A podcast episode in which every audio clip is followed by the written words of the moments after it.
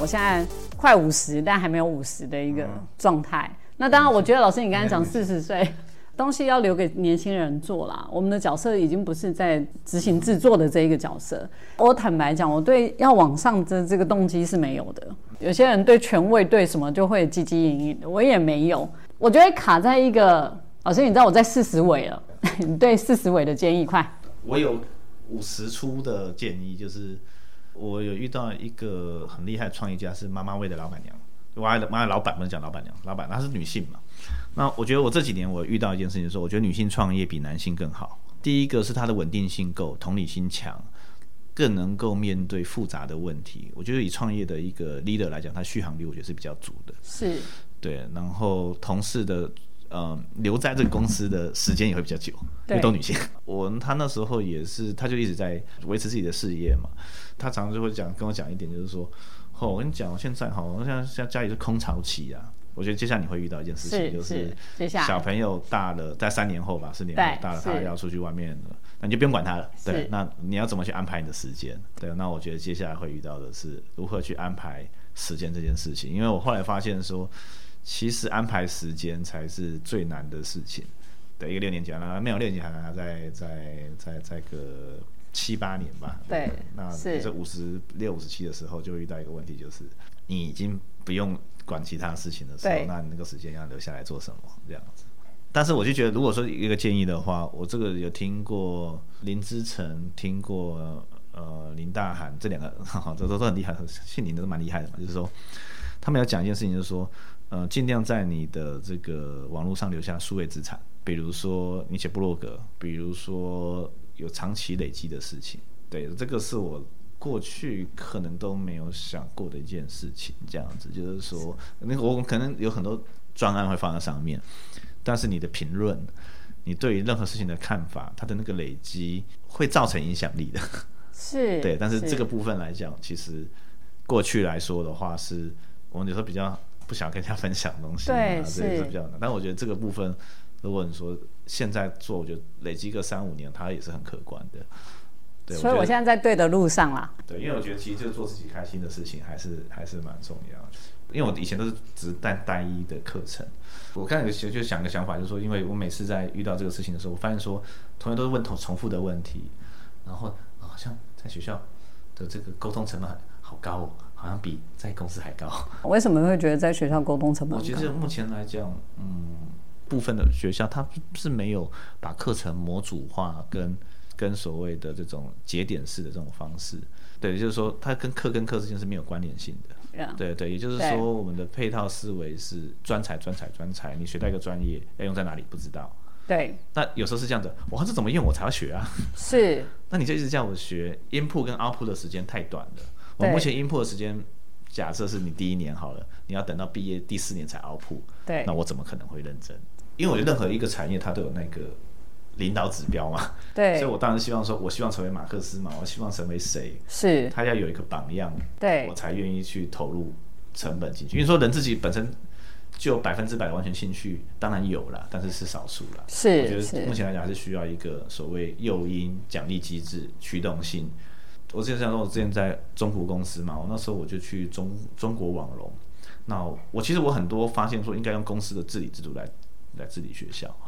这样不但会有效益以外，我觉得那个满意度也会高很多。对，是。对，那我那时候我是得到一个很很有趣说，他们是游戏公司嘛，他们一个月的存款，我是讲说存款利息啊，高达六千万到八千万台币。存款利息？对，利息而已，而且二十年来没有亏过钱。好，那当然是党的力量很大，也许或许啊，但是那他们所有他们没有阶级制度，他们就是说有很多星星。然后有很多游戏奖励，就是说你的上面的你的挂牌上面挂的是没有董事长或什么的，他就是说你是透过什么样的方式，你有一些功绩，就像勋章一样，就上面。所以他们很好的奖励制度。然后他有分三班制，早上的班、下午的班跟晚上的班。所以他们开发人员是三班制这样做的。也就是我有些就喜欢十二点上班，我十二点就排十二点班吧。对。他给我们所谓的很多元的选择这件事情。对。你随时可以 log in 去处理你的工作。然后，然后我我去看，我去过他们学校吃饭，他们在学校。他们公司就像像一个星际飞飞船一样，对。然后里面有篮球场、网球场，弄得像学校。他说：“我说为什么你要弄得像学校？就是就像 Facebook，他们也是把把他们公司弄得像学校一样。他就为了这种养分的时候，你才有余裕的时间去开发其他的项目。因为他们像以 Google 来讲，它有个十 percent 的时间是你可以留给自己的，是去开发你有兴趣的项目。那我觉得目前来讲，台湾没有任何一家公司对啊，有有这样的余盈盈余去做，因为只有因为有时候那十 percent 的项目，有些反而是公司的未来。对因为对你在领域待了这么久了，你除了完成业务以外，那当然他们是自自主开发游戏啊。所以我的意思是说，呃，我觉得任何一个方式，所以我那时候也去参加了很多研讨会，都是说游戏化的方式，如何激励奖励，然后再提高效率，然后再就是说透过这样游戏化跟点数机制去兑换你的所谓的在这个机构所学到的成就。对，那我觉得这个是很棒的啊。我我我知道补习班有，那我知道有一些私人机构有。那我觉得游戏化的这个机制，在这个时代是非常必要的。为什么？因为这个时代就是透过游戏化机制所成长的，但是我们的教育、我们的训练、员工训练制度并没有跟上。那为什么？因为他们是玩手游。你要知道现在的人是什么？他们是 iPhone 时代，他们透过游戏，透过这个手游，所以他们要的是短期的奖励机制跟同理心。但是我们目前来讲是没有达到很有效率的方法，不能说没有，但是它没有效率。是，它跟我们目前想要的及时性的回馈是有很大的落差的。但这也是学校珍贵的地方。实体上的学校为什么？我就问你嘛，你要花两百万，那你可以去 Stanford 念书，但是我们只能线上。那你觉得这两百万，我还是要学费照收哦？那你觉得这两百万会有价值吗？你会想不想去念？假如问你这个问题，两百万。对对对，你还是要花两百万，但你只能线上上课，因为疫情的关系。但如果我为了文凭，我要看我为了什么。如果我是为了那张纸，很多人会先暂缓，或者是我，或者是说可能先念了再休学之类的。那原因是什么？我要去的就是要去社交啊，对关系，我是要去的就是人脉啊。学校就是一个人脉建立的小社会啊。但是问题是，如果没有这个的话，在线上建立也是可以啦。啊，你就为了文凭啊。对，但我就没办法去参加兄弟会或姐妹会啦，对不对？对这让我想到我之前认识一个老师，他是北大毕业的。他说他进北大的第一句话，教授讲的第一句话说：“同学，我们现在都没关系哈，那我们就要有关系哦。等我们有关系的话，就没关系哦。好，大家可以下课了。”所以他在北大第一堂课，教授讲完那句话，他们就下课。我觉得好有道理的一句话我。的第一份工作、第二份工作也都是同学给我的。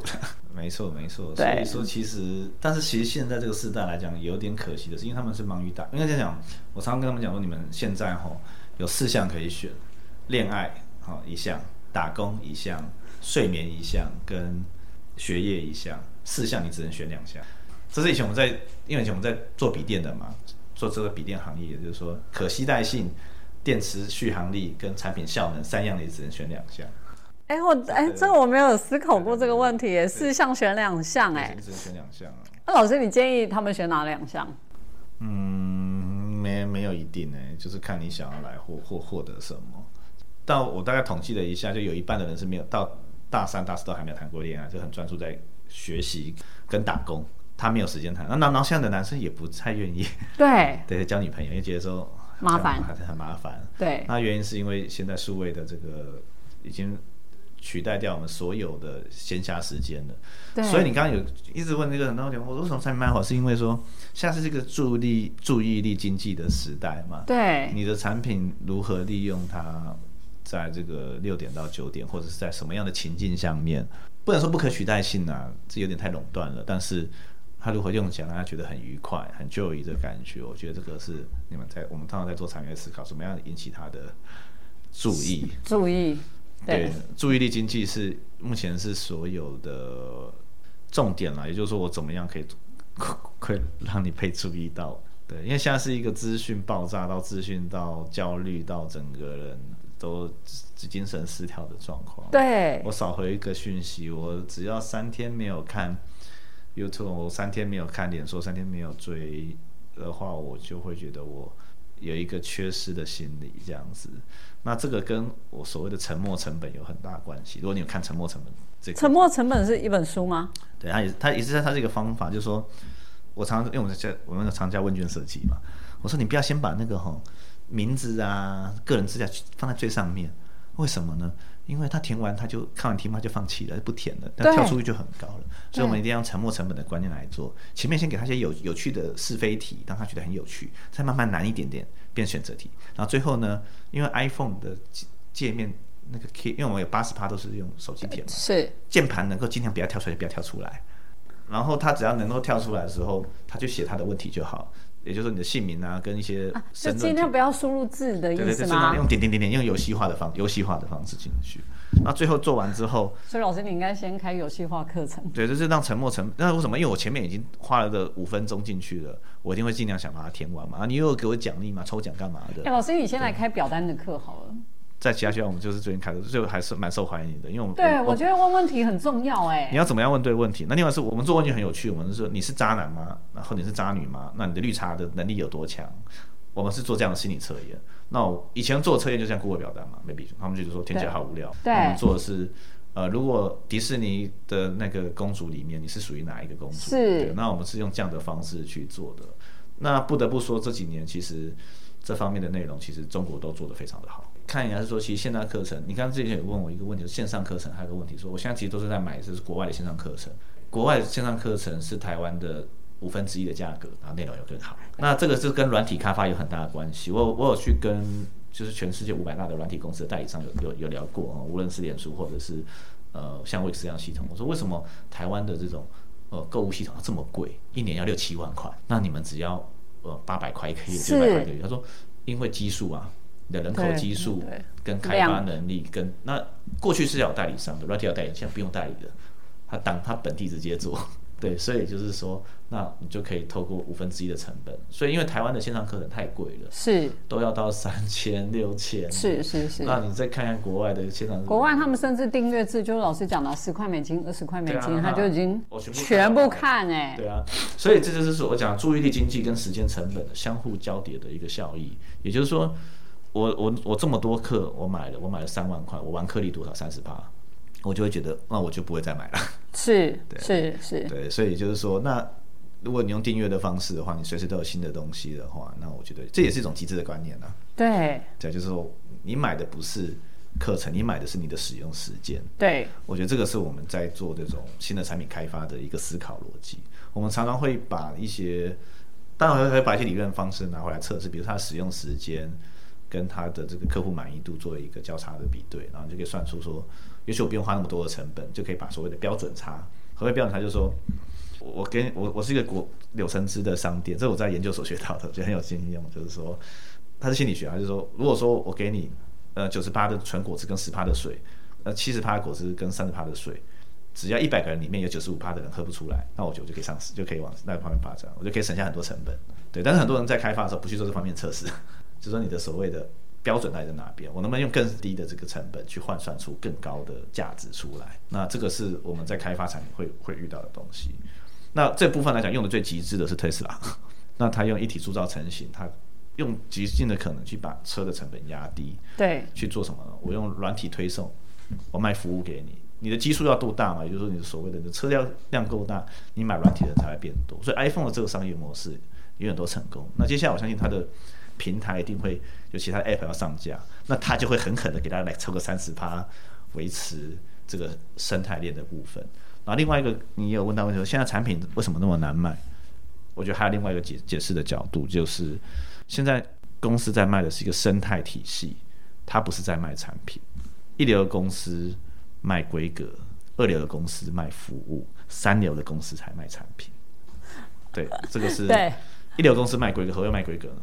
哦，微软的授权，Apple 的 Lighting，哦，一这个 Lighting 一年是超过两三亿美金的收益哦。是。对，一流公司卖规格嘛，政府的政策啊，是说一流公司嘛，它卖规格。二流公司卖服务，订阅服务啊，各方面服务，因为它是属于持续性的收入嘛。是。三流公司卖产品嘛，产品就是它就有服务周期，卖完卖完就它的产品迭代结束就结束了，所以它并没有所谓循环跟。可再跟客户发生关系的接触性的价值，对对对，所以这部分呢，所以就也就是说，你们一直都在卖产品啊，所以我们要在网上一个思考逻辑是，怎么样去变服务，在网上去卖。所以我们那时候一接触的时候，我说课程永远都不是本身，而是来自于社交需求。是是是，对对，所以说这个是，如果说，所以我们那时候在在讨论这部分的时候，我们现在是都在卖产品嘛，那在网上那么变成服务，是。那当然，如果你已经很有话语权的话，那你就是开课，当然就是卖规格了。对，你任何的课，你想嘛，全台湾的课都需要透过你们两扣三十趴。对，是卖规格。是。对，所以我觉得目前一步一步往上跑嘛，对，所以这个是。产品为什么难卖或者什么？我觉得并不是来自于这个部分，我觉得很大的原因是来自于跨境电商。那地球是平的嘛，所以课程我不一定要买台湾的，我也可以买国外的。而且在疫情期间，其实我买了很多国外的课程，而且又很便宜。那在中国那时候，我也是有发现，呃，我之前有那个中国有一些老师啊，其实我们目前在台湾目前的线上课程是中国十年前就在做的事情。对，二零一三年。我那时候在二零一三年那时候，呃，一四的时候，我那时候在中国工作嘛，那时候他们就开始有线上平台了，因为他们交通成本很高了，地方太远了。然后那时候我说，那你们什么课程卖的最好？然后就跟我讲说，那个星巴克的插画老师。我说为什么？他说我他一堂课一个月就卖了大概快三千多万台币哦，那他们有十亿多的人口基数嘛。是。然后说啊，怎么会卖那么多，而不是那种我想象中那种创业课或什么课？他说因为他的这个壁画哈。每一个室内设计都需要，大家学了他这个之后就可以去开公司了啊，就可以接案了。是一个技术，也就是我学到就马上可以创业，就可以创业了。但是问题是，我说那他教的是绘画技巧吗？他不是，是你怎么样去跟星巴克打合约，跟大公司做沟通。哦，所以他对对对对对，所以我说哇，因为我那时候所以教的还是商业模式啦。对对对对，所以他永远就是说，你要在做这个课之前，或你要做任何事情之前，你要先凌驾在那个课这上面的更上面的层次。所以我才说你要有两个目的嘛。大学它有个很大重点哦，这四年是指两百万的机会是跟呃，算是两百万的实质的成本的。对，等你花两百万在这里面哦。对。那我问你，大学你念完，你能够一年赚两百万吗？还是四年赚两百万吗？如果不能，那你为什么还要念？对，那表示它一定有很多不同的价值在里面嘛。比如说游泳池可以好好用啊，然后同学可以好好玩，或者你可以在里面好好的去，呃，也许创业小小型的这种小生意，有有时候我觉得讲创业就太太太沉重了，帮我们做点小生意好了。对，我常常听到的状况就是说，每次这种在创业或者常常在脸书看到他的人哦，他已经是有问题的人，他出来捞钱了，或者公司经营有问题才会出来。反而是那些哈说哦你在做什么？我在做一些哦我们也是小生意，在做一些小买卖，那种人才是真正的，就是说自己有做出成绩来的。我每次就在这新创先后在这种圈圈，我觉得其实就是你看到那种一直在广告一直在干嘛的，其实都是有问题的。说的好好。对，那反而是真的就是我看到有很多人就是嗯没有就是做一些买卖，那大概明年就想要退休了，大概是这种的，其实他都是做关键零组件或者是做一些供需之间的。的这种标案啊，或者这种，对，因为有些公司他们只要做两个标案，其实他们就已经可以做到很好的。这三年他可以不用做做做生意，是是是。所以，我所以我一直觉得说，如果要做生意的话，是不是能够像卖姜母鸭一样这样子？反正做三就是做半年啊，对啊，休半年。那我觉得这是一个很好的好想哦，对，很好的一个平衡。那真的对，那我是觉得你刚刚讲说，呃，四到五这个时间的话，我觉得可以多留一点时间思考，或者是说，有时候我觉得多念一个学位或多念一个。东西我觉得也是蛮好的，所以就是说，有时候再进修的目的只是想要把这可能二十年、十年来做一个。所以我常说，很多年纪比较高的人，他今天说，我觉得可能是做回忆录吗？还是说做回忆录？呃，我们的学学过去学的专长，可以再再有一些发挥。其实我是觉得说，以一个人生历练来讲，我觉得不断学习跟不怕失败去探索新事物的那个心态，我觉得是蛮好的。对对，那尤其在国外的设计师来说的话，他们有些到五六十岁还是像老顽童一样的，很热爱自己的，就是工作跟生活是结合在一起的。他把它当当工作，把它当兴趣。所以我觉得这个部分，我觉得是在亚洲人这个，因为我觉得亚洲人你到五六十岁一定要有一个处长啊，一定要有个等级，要有个名片的职位，才能够有社会交代。当然这也也是世俗是没错了，但我觉得这个也是。也不也是人生的目标之一啊，只不过是只不过像人生目标之一，在疫情之后慢慢被打散的。对，对对对，所以就是说，这个疫情很微妙哎。对，所以离婚率也提高了。这个疫情很微妙，这个疫情。所以这疫情我觉得是给大家一个重开机的一个，就是说其实它是一种人生重开机啊，就是说让我们重开机了之后，你会去思考说什么事情是重要跟不重要的这件事情，那然后可以让我们可以多想一下，就是。假设你过去的专业的技能都已经不能用，尤其这个疫情那种情况，我就说可能我没办法在电脑前面工作六小时、七小时了，身体不舒服了，那我还可以做些其他什么事情？这样子，那我觉得这个是在这个疫情之后，就是会让大家会有不一样的想法，这样子。真的，好，老师，我可以帮你开工啊，开工 真的太感谢老师了。其实所有的转变都是好的转变了，那只是看怎么自己怎么跟上哈。那真的很感谢老师，谢谢。